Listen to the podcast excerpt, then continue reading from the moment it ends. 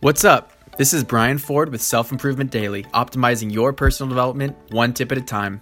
Today, we get to hear from Alexandria Marrow, a standout talent who started her own company at 17 and is a current college student who's sharing her insights on persistence. It's easy to see successful people and think they were born that way. The reality is that every successful person was ambitious and relentless in some way.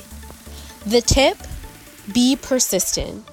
Maya Angelou once said, You may encounter many defeats, but you must not be defeated. In fact, it may be necessary to encounter the defeats so you can know who you are, what you can rise from, and how you can still come out of it. So, with that being said, sometimes parts of your journey will be hard, but the only thing that can make it worse is quitting. So, keep going, keep persisting. Some days the actions you take will be big, other days your best will be very little. But keep moving forward to persevere, and I guarantee you will eventually succeed. Thanks for listening, and tune in next time to Self Improvement Daily.